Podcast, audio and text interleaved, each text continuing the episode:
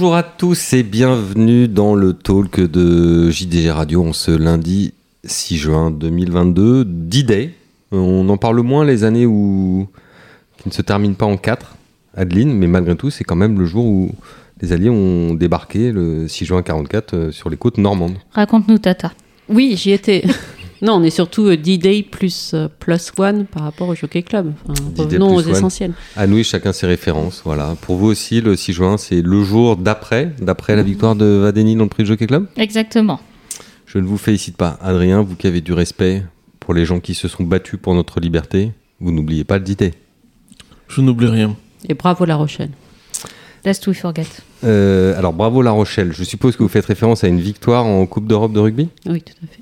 D'accord. Maintenant, vous savez qu'ils vont être obligés de jouer contre Toulouse en demi-finale. C'est tout sauf gagné. En quart de finale, d'ailleurs, c'est tout sauf gagné. Oui, vous allez souffrir. Surtout que vous avez beaucoup d'amis toulousains, je crois, qui vont pouvoir vous chambrer. Oui, mais du coup, ça sera une victoire dans tous les cas.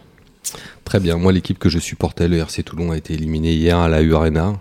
On, on y était, donc euh, malheureusement, c'est fini pour moi. Quant à vous, Adrien Castres, pour la première fois de sa longue histoire, a terminé en tête de la phase régulière. Ça, pour les Tarnais, c'est tout sauf euh, de la limonade. Je veux dire, l'inflation, tout est oublié.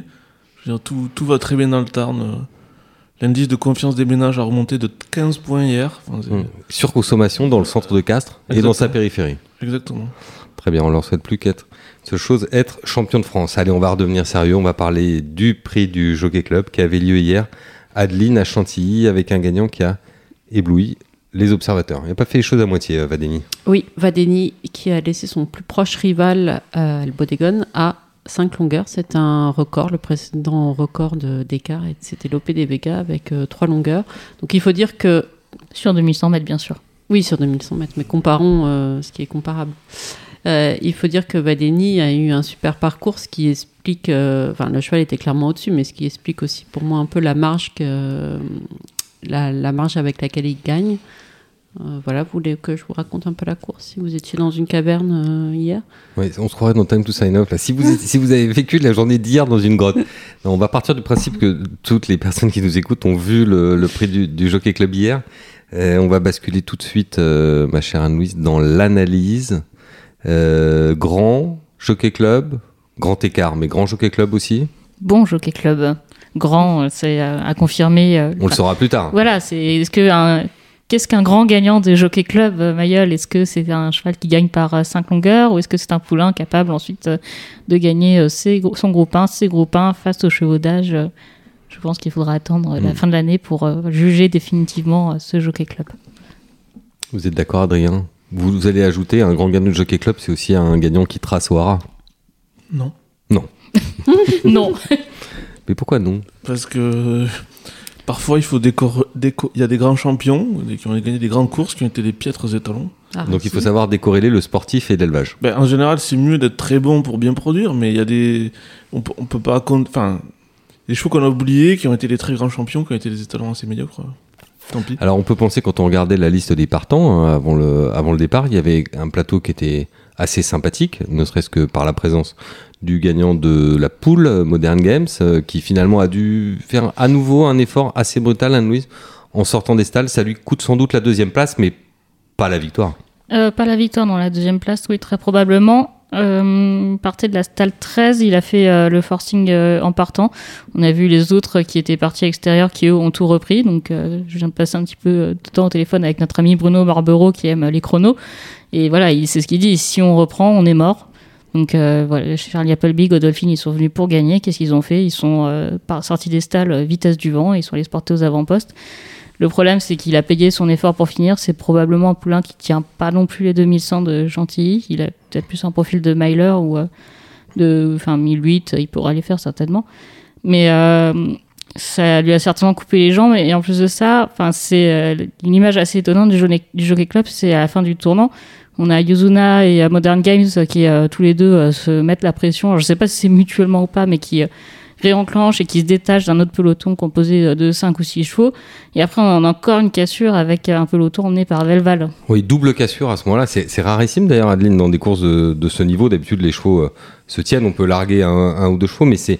Est-ce que c'est le signe que c'est allé vraiment à 200 à l'heure ou? C'est allé vite. Oui, enfin, ça allait vite et surtout régulier. Donc, euh, à partir de ce moment-là, enfin, quand euh, c'était les écarts en fait se creuse, on va dire, toujours à l'ouverture des stalles, parce que tout le monde ne part pas à la même vitesse. Vous voyez bien qu'il y a des chevaux sur plusieurs longueurs.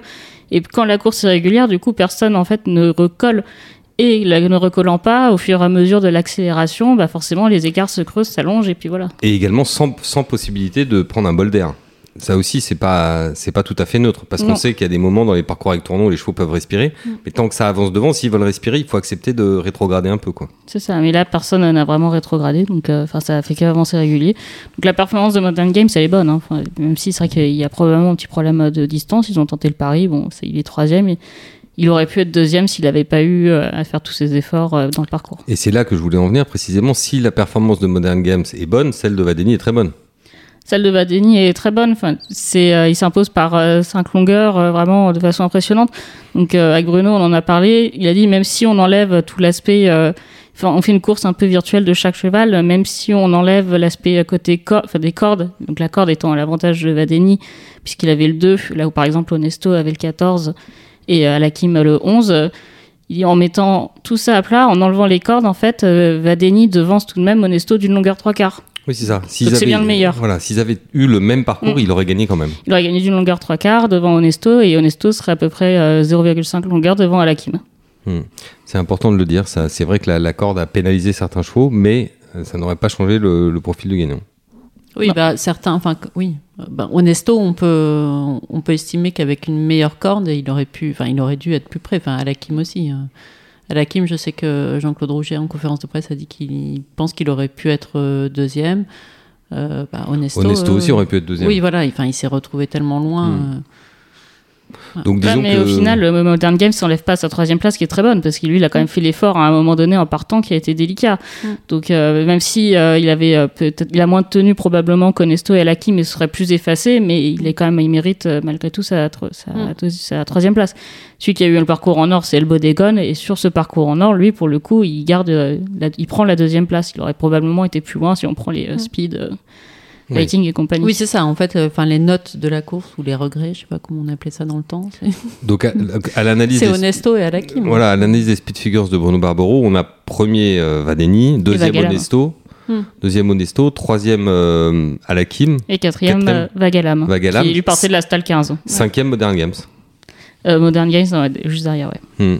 Très bien, c'est très intéressant de voir ceci. Alors, avant la course Jean-Claude Rouget euh, a souvent été interrogé par nos soins, par nos confrères, un peu par tout le monde. C'est vrai que c'était euh, une chose assez forte, assez étonnante d'avoir quatre partants euh, dans cette génération de mâles, pour des propriétaires différents certes, mais avoir quatre partants, quatre trois ans sur la même ligne de départ. Cela dit, il avait, on va dire, dispatché ses, ses, partants en deux catégories. Hein. Un peu les revanchards de la poule d'essai, ceux qui allaient chercher peut-être une compensation, et puis ceux qui avaient été programmés et de fait, ce sont les deux chevaux qui avaient été programmés, Anne-Louise, Vadeni et Aldakim, qui ont le mieux couru. C'est une forme de, logique oui, c'est une forme euh, de logique. Donc euh, Valval, lui, euh, qui l'a pas tenu. Et l'assaut, je crois que même l'assaut, il a un peu perdu. Comme il dit, c'est très compliqué. Le, poulain, on l'a revu sortir mal des stalles. C'est au bout d'un moment, en fait, on rentre pas à 25 mètres dans un groupe 1, enfin, sauf si on s'appelle Zarkava, mais même à Vincennes, à part dans les groupes 1 intergénérationnels, on ne rentre pas à 25 mètres dans un groupe 1, c'est pas possible. Donc, euh, je pense qu'il est un peu perdu avec l'assaut. Et euh, oui, enfin, il a, voilà, il y avait vraiment un de la poule d'essai Velval sur lequel il y avait le gros doute de la tenue, et l'assaut, il y avait le doute de, du comportement, peut-être plus. Et après, voilà, quand il s'est pas caché, le prix de Guiche et le prix de Suren, c'est ses préparateurs préférés pour le Jockey Club, ça n'a pas manqué. Ça n'a pas manqué, oui. C'est sûr que l'assaut avec son départ, euh, Adeline, ça devenait assez compliqué. On a compris après quelques mètres de course que même s'il a un gros changement de vitesse... Ceux qui l'avaient joué n'ont pas dû euh, espérer euh, très longtemps. Ils n'ont pas espéré très longtemps, oui. Avant, avant déjà l'arrivée du tournoi et le passage dans les grandes écuries, ils connaissaient, ils connaissaient leur sort avec l'assaut. Je, je, reviens sur ce que vous disiez, Anne-Louise. Est-ce que c'est la nouvelle stratégie gagnante maintenant dans les courses de groupe 1 de forcer au départ? Et absolument, on l'a vu à Longchamp, de se tenir le groupe de tête On peut plus gagner le groupe 1 en France si on va pas devant? Si, on doit pouvoir. des C'est un peu dur de des faire faits- des c'est généralités. faits- C'est l'effet bon terrain, peut-être. Mais oui, non, c'est que- ça. Peut-être qu'à l'automne, Ouais. euh, c'est un peu différent. Enfin, là, le terrain, pour le coup, le terrain était euh, souple et euh, de ce que euh, justement j'en parlais avec Bruno Barbero, il je lui demandais s'il avait il confirmait bien que c'était souple. Il a dit sur toute la Réunion, on avait des partiels de terrain souple, donc oui, c'était souple. Donc après, c'était pas non plus lourd défoncé, mais c'était souple. Enfin, c'était pas. C'est pas un terrain de Longchamp au mois d'octobre, enfin quand il y a eu le déluge. Oui, c'est pas un terrain lourd ou collant. En revanche, par rapport au terrain de la poule, par exemple, c'était quand même plus souple que le jour de la poule à, à Longchamp, Ah oui. qui était un terrain ultra propice à la vitesse. Ce que je veux dire, c'est ce que je voulais vous poser comme question, c'est que on en arrive à une conclusion que en très bon terrain à Longchamp, on sait que c'est très dur de revenir. À Chantilly, la tradition, notamment avec les petites montées, la, la petite marche finale, plus euh, le terrain qui était plus souple que celui de Longchamp, on aurait pu penser que ça serait plus facile de revenir de l'arrière. Et ça n'a pas été le cas. Non, là, ça n'a pas été le cas parce que, euh, en fait, tous les chevaux euh, ont fini sur une. euh, Enfin, si vous prenez euh, Vadeni euh, par rapport à, à Lakim et Onesto, vous avez l'impression que Lakim et Onesto finissent euh, en, en trombe. Ils vont pas beaucoup plus vite que Vadeni. là. Mais après, l'impression est augmentée par le fait qu'il y en a plusieurs qui ont cédé. Donc, euh, Oui, c'est ça. Ils passent un Mm. peu des chevaux qui étaient sur leur fin. Voilà. donc, donc après, c'est. Est-ce que, euh, enfin, là-dessus, Bruno n'avait pas trop de réponse à la question de savoir est-ce qu'il y a quelque chose euh, qu'on a changé à Chantilly qui fait que c'est plus dur de revenir de l'arrière. Mais c'est vrai que je lui ai dit, Branto avait gagné en revenant de l'arrière, la Cressonnière a gagné en en revenant de l'arrière, Niobé avait gagné le Jockey Club en Mm. revenant aussi des, des dernières places. Et là, on a l'impression que c'est de plus en plus euh, compliqué. Donc, est-ce qu'il y a quelque chose qui a été changé dans la manière de gérer la piste, peut-être? Hmm. Ou est-ce que ce sont aussi les jockeys qui, qui, qui ont envie? On sait que par exemple le jour de la poule, euh, la conclusion de la course de, de Mal ou de Pouliche, je vais me prendre les pieds dans le tapis, euh, à l'issue de la première des deux, où certains jockeys avaient attendu, ont été piégés, ils ont décidé dans la suivante de forcer. Oui, c'est ça, c'était d'abord les pouliches, où il y a eu des pouliches piégées, et donc quand les jockeys, Oui, no- pardonnez-moi, notamment on- l'entourage de Texas qui avait donné les ordres. de- les ordres d'aller devant et de forcer. le- ouais, de- avec le 15 dans les boîtes, de forcer sur la leçon des pouliches. Est-ce Mm. que c'est pas ça aussi? Est-ce que c'est pas les jockeys qui se disent euh, là en ce moment si on si on prend pas une bonne place tout de suite on est cuit quoi et ça ça, ça, ça ne fait qu'augmenter encore ouais. le phénomène Après, il y a quelque chose, euh, enfin, j'en parlais, euh, enfin, j'étais au téléphone euh, la semaine dernière avec un racing manager et on parlait des classiques, etc. à Chantilly, et qui me disait, enfin, on a, on disait, on a l'impression de voir des classiques euh, maintenant euh, en France qui se courent euh, un peu dans les quintés, dans le sens où il n'y a pas forcément les leaders comme à l'ancienne, des leaders qui venaient faire imprimer beaucoup de rythme et faire exploser un peu le peloton. Et du coup, une sélection telle qu'il se faisait plus, on a l'impression, là, si on regarde le modèle, enfin, le Jockey Club, ils ont été à un bon rythme, ils ont été, ils ont été réguliers, ils n'ont pas été comme des fous. Donc forcément, les chevaux qui sont en tête et bien placés, ils vont réaccélérer, ils vont pas céder. Forcément, que ceux derrière parce ne peut pas revenir. Il, il brûle pas trop d'énergie. Voilà. Mais Christophe Lemaire, dans votre excellent podcast, Anne-Louise, a dit, Tata est ma fan number one. Oui. ça c'est vraiment sympa ça. a, a dit justement que. Non, d'ailleurs, c'est pas, c'est pas Christophe. C'est Yoritz Mendizabal qui a dit ça dans une Bon, interview. bah voilà, donc bah, ça mais votre podcast avec Christophe Lemaire reste excellent Reste excellent. je le conseille à tous nos auditeurs Big in Japan une fois par mois en moyenne Voilà. Non, on regarde Yoritz, sur l'actualité internationale et Yoritz- pas seulement japonaise hein, je le dis Yoritz disait que, en fait, le secret, c'était de s'adapter à sa monture. Enfin, il a raison. euh, certains chevaux, euh, si vous forcez, justement, si vous avez un numéro à l'extérieur et que vous dites, de toute façon, les courses se montent en allant devant, que vous forcez, euh, que vous allez plat, devant et il se met à tirer comme un treuil, enfin, vous Ensuite, pouvez est- jeter à est la à poubelle. la droite, voilà, voilà, donc. Enfin, d'où l'importance, d'ailleurs, on l'a souligné, que Vadeni était un cheval facile, euh, maniable. euh, bah voilà, c'est ça aussi la qualité d'un cheval, en fait.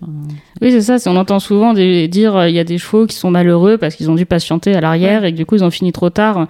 Enfin, bah, Et bah, faut les dresser, tout. Non, mais c'est, enfin, au bout d'un moment, ils sont malheureux parce que c'est leur manière de, enfin, de courir, de faire, et on pour, on peut pas dire qu'ils sont malheureux, parce qu'ils sont montés au mieux de leurs intérêts ainsi. Donc, euh, c'est. Mais je le rigole, bon cheval mais c'est aussi une question de dressage. oui. Enfin, c'est pas euh, complètement inné.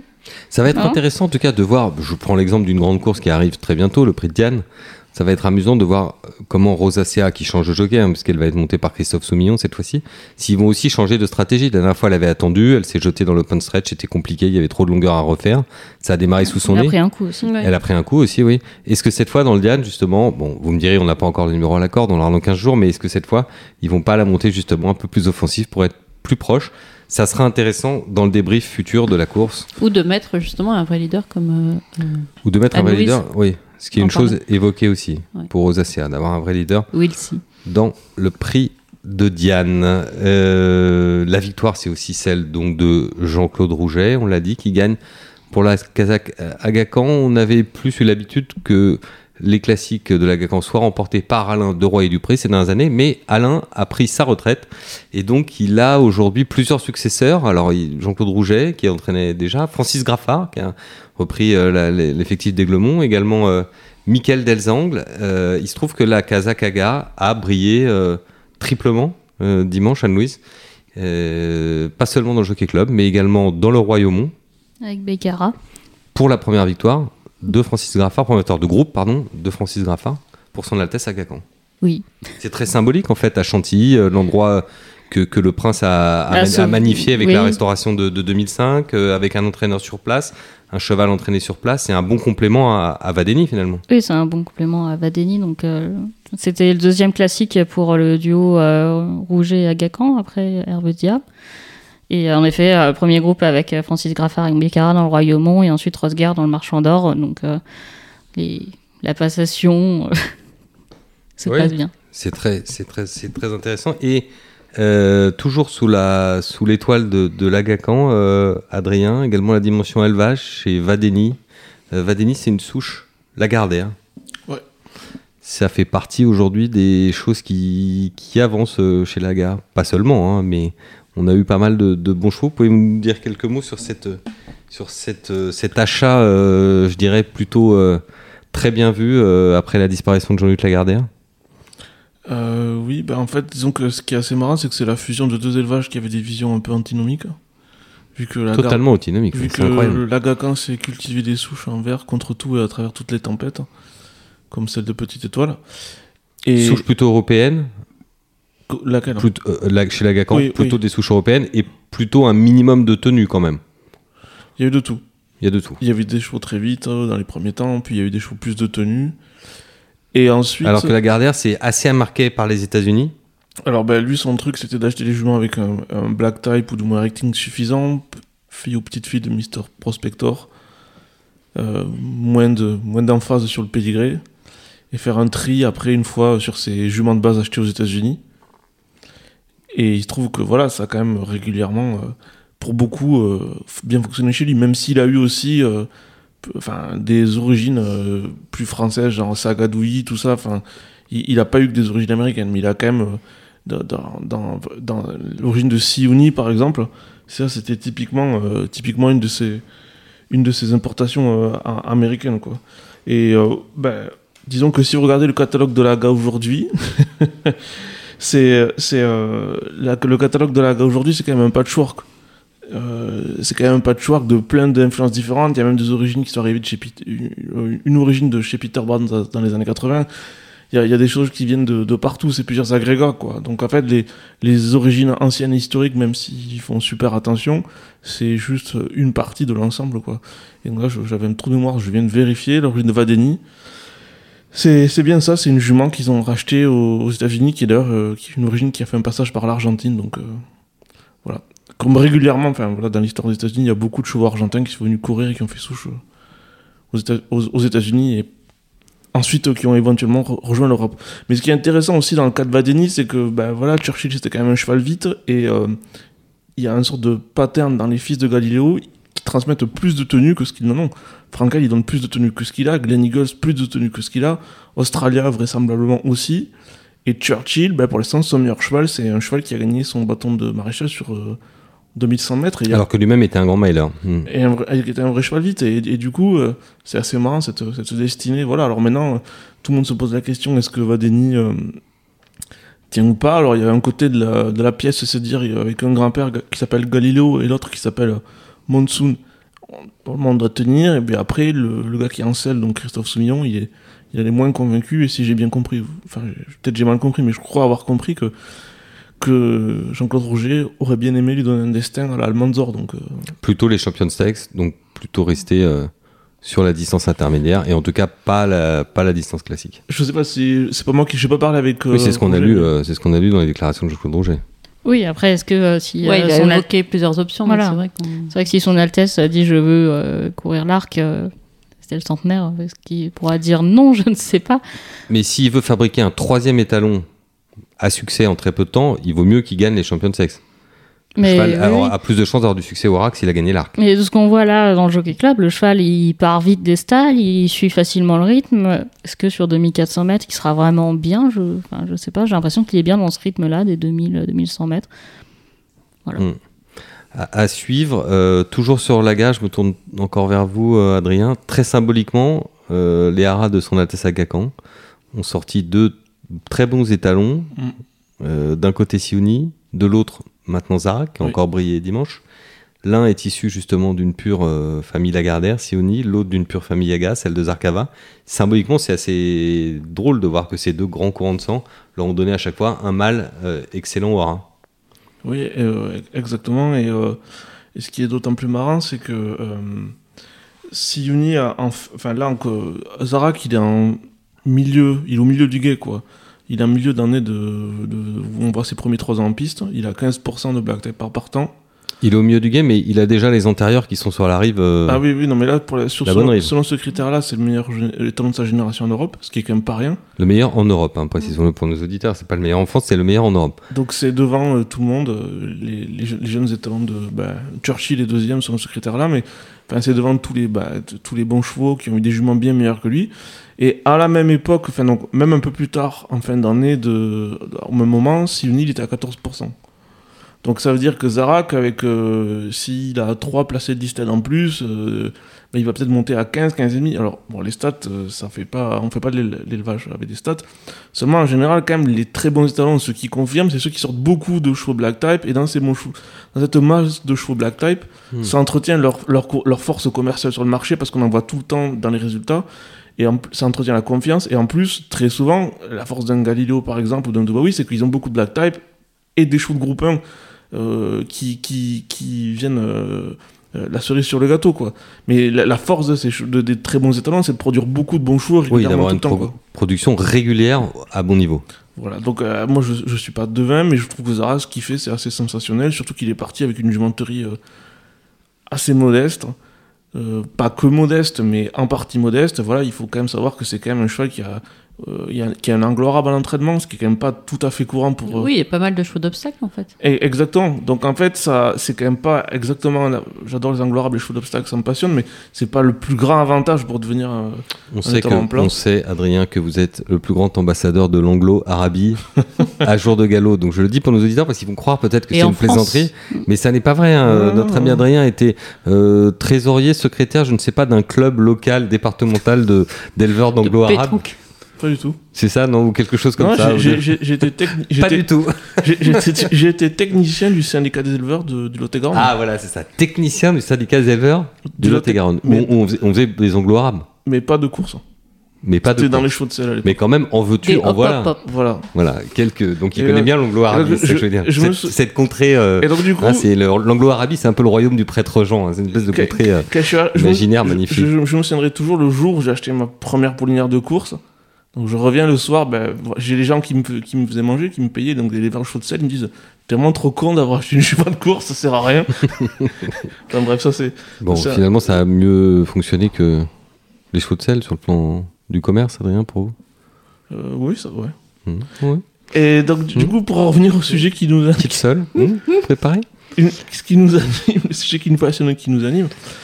Euh, oui, donc c'est remarquable, moi je trouve, et ce qui est marrant, enfin, vous prenez comme vous, vous le voulez, mais donc ça fait là, ça fait 18 ans que le Jockey Club il est sur euh, 2100 mètres, donc euh, c'était 2005 la première, je crois. Tout à Mm. fait. Bon, ben il se trouve que que ce soit avec ses propres chevaux ou avec les produits des étalons, Nakakan il a eu 8 chevaux sur le podium euh, sur cette période. C'est sa course? Sur les 18 années précédentes, il en avait eu que 3. Ouais, mais il faudrait faire un- une moyenne pondérée avec les 18 années encore plus avant. Enfin, vous voyez ce que je veux dire Là, ça me paraît assez clair. Je trouve que vous ne Ouais. devriez pas vous laisser embobiner Non, non, euh, bah non. par Adeline. Parce qu'elle est en train de vous la faire à Mais non, mais parce que vous avez Non. pris un échantillon des 18 années précédentes. euh, Ah oui, parce qu'il fallait le même au nombre d'années pour pouvoir comparer. Oui, mais d'accord, mais on aurait pu. Enfin, bon, bref. vous On aurait pu faire une pas, moyenne mais- en prenant 50 années, les 50 années d'avant la réforme du Jockey Club et, et Ouais, faire voilà. une moyenne. Oui. Mais ça aurait été faux parce que les... non parce que les échantillons auraient pas été les mêmes. Je suis d'accord avec vous, je vous soutiens pleinement Adrien. Ce que vous voulez dire, c'est que tant que le Jockey Club était sur 2400 mètres, Laga est moins souvent monté sur le podium non, que alors- depuis qu'il est sur Ah non. 2100 mètres. Ah non, sur 18 Ah non. ans seulement. Parce... que- Oui, bah Oui, oui, non, mais- sur non, les mais- 18 années, c'est ce que j'ai dit. Les 18 Mais- dernières années où il était sur 2400 mètres, il est monté deux fois et demi moins sur le podium que depuis qu'il est sur 2100 mètres. Donc on peut dire, Oui. de ce point de vue-là, que c'est une course qui réussit Sur- à Laga. Sur une période équivalente, on va dire. Sur Oui, parce que si on avait pris par exemple de 1930 à, je sais pas, 1948 au hasard, peut-être Oui, mais que on aurait le comparé chiffre des soit- choux et des carottes. Parce Bah qu'on aurait non, parce En aurait- pondérant, elle dit Tata. Non, Non, on mais on aurait peut pas comparé- pondérer. On Mais peut non, pas pondérer parce on que les échantillons sont pas de même taille. Mais non, on aurait comparé aussi sur 18 ans, sauf qu'on n'aurait pas pris la période de 2004, euh, enfin, de machin jusqu'à 2004, vous voyez, on aurait, on aurait bougé la... Enfin bref. Et Adrien, au-delà de ça, puisqu'on parle d'élevage, Je vous en prie. c'est quand même une course qui réussit aussi à Lagacan parce qu'elle réussit à Sioni, par exemple. Tout à fait. Bah, Enfin, ce qui est, ce qui est le propre de souvent des très bons étalons, c'est qu'ils peuvent faire des chevaux qui vont un peu plus loin de distance que que, que, que ceux qui n'étaient eux-mêmes. Quoi. Enfin, un bouton de bassette l'a fait, Sioni l'a fait, des chevaux qui vont au-delà de ce que eux étaient capables de faire.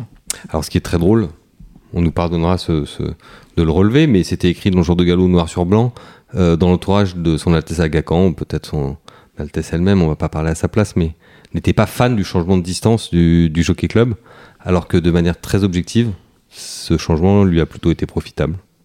Pour l'instant, oui, franchement. Et je veux dire, euh, Zara qui était deuxième du Jockey Club, euh, c'est quand même. euh.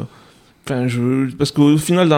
Même si. euh, voilà, ils n'avaient pas gagné de groupe 1 en France depuis 2019. Enfin, il y avait eu Tarnawa, mais c'était une aga irlandaise, on va dire. Mais dans, de, c'est, enfin, malgré tout, dans la réussite d'un- d'une grande opération comme ça, les étalons, ça compte, quoi. Alors, même si l'opération de course a été un peu moins en verve pendant quelques années, je pense que c'était quand même une drôle de compensation de sortir de bons étalons. C'est quand même une sacrée satisfaction. euh, euh, et puis, c'est bénéfique pour tout le monde parce que les deux sont syndiqués, donc euh, il y a quand même un paquet de- un paquet d'éleveurs français qui sont contents, là. Hmm. Oui, il y a eu un certain trou, notamment lié à la période Redoute Choice.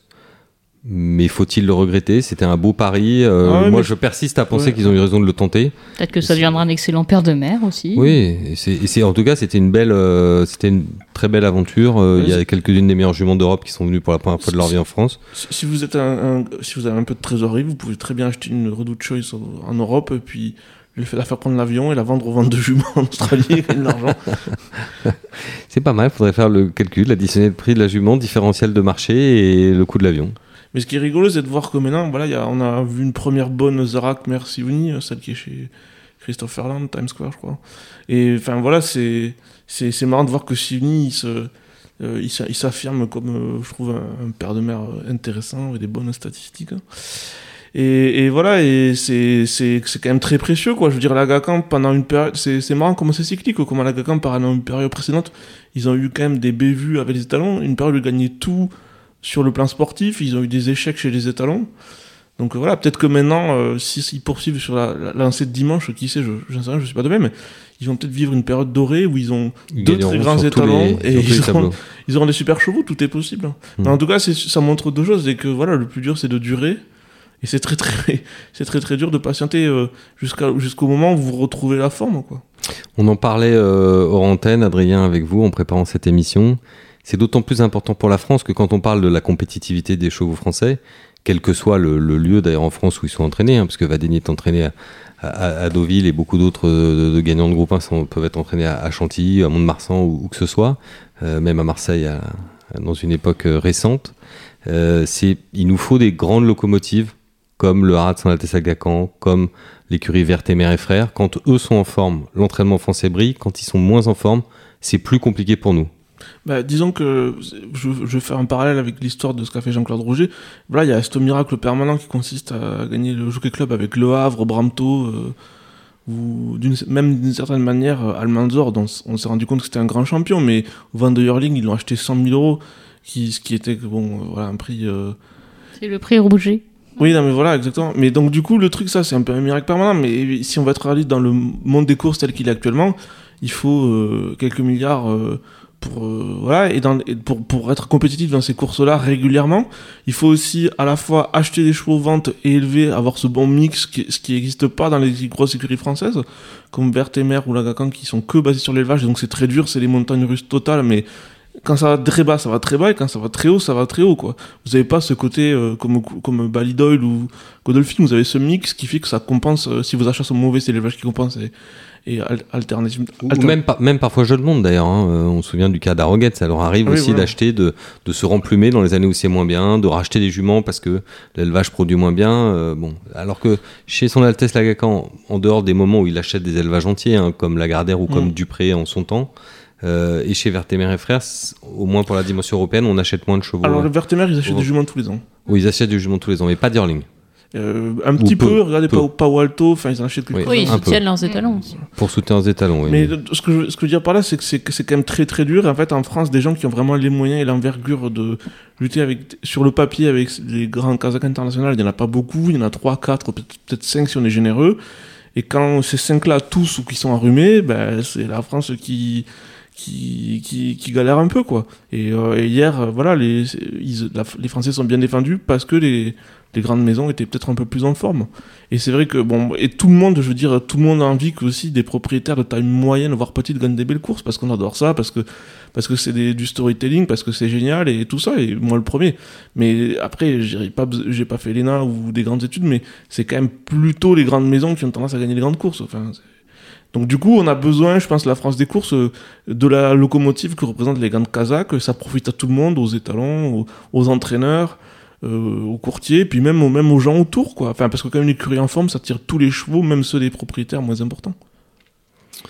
Parole pleine de sagesse. Inch'Allah. Merci beaucoup, Adrien. Anouise, quelque chose à ajouter? Euh, non. C'est difficile après, Adrien. J'ai un truc, j'ai une spéciale dédicace. Ah, spécial dédicace, Adrien. Un, un auditeur euh, fidèle qui a eu la gentillesse de ven- venir me dire un mot très gentil dans le paddock d'hier à Chantilly sur le podcast. Voilà, une personne qui est grande par le talent et par la réussite, mais aussi par la taille. D'accord. Et je voudrais le remercier pour les, pour les gentils mots qu'il a donnés au sujet du podcast. Et je, je suis d'autant plus libre que je participe peu au podcast. Donc en fait, c'est c'est un mot gentil pour tous les gens qui ont fait le podcast ces dernières semaines. Voilà. Est-ce qu'on peut savoir comment s'appelle cette personne sympathique? Euh, non, je veux pas, le- je veux pas être. euh, D'accord. mais je, je le remercie. Alors, ceux qui ont votre numéro de téléphone pourront vous appeler pour savoir qui c'est, vous leur direz off the record. Adeline, cette semaine dans le jour de galop, pas mal de choses euh, sympas à découvrir. Bah, on va revenir euh, évidemment sur le Jockey Club, mais euh, avec le maximum d'angles différents. Évidemment, pas mal vont concerner l'élevage à Gacan. Anne-Louise, comme elle vous l'a précisé, elle a, elle a pris son téléphone, elle a appelé Bruno Bar- Barbero, elle a décortiqué, enfin ils ont décortiqué ensemble les chronos, ils ont essayé de, de voir si c'était justement un grand jockey club, si Vadeni allait tenir 2400 mètres et encore plein de choses euh, sur, sur les chronos. On a rencontré Christophe Soumillon aujourd'hui Oui. à Saint-Cloud. Donc Salomé Lelouch a rencontré euh, Christophe Soumillon. Euh, Qu'est-ce qu'on a d'autre? Je sais pas, il y a tellement de choses de Et, su- prévues. que- et sur la dimension élevage, euh, Adrien, autour de la GACAN, dans les différents articles, on essaiera, comme on essaye toujours de le faire, on essaiera de vous sortir de ces analyses quelques conseils qui peuvent vous être utiles à vous-même dans votre élevage, euh, quelle qu'en soit l'orientation, la taille ou euh, la géographie. Merci à tous euh, de nous avoir écoutés, merci pour votre fidélité, merci à cet auditeur anonyme qui est venu nous dire merci, merci, merci. Nous, merci. nous connaîtrons la vérité. Nous connaîtrons la vérité. Nous allons le Vous ne sortirez parler. pas de ce studio, Adrien, tant que vous ne n'aurez pas, nous pas dit Que la torture. qui c'était. Allez, passez une très bonne semaine. On vous donne rendez-vous lundi prochain pour un nouvel épisode du Talk. Et d'ici là, portez-vous bien. Ciao, ciao.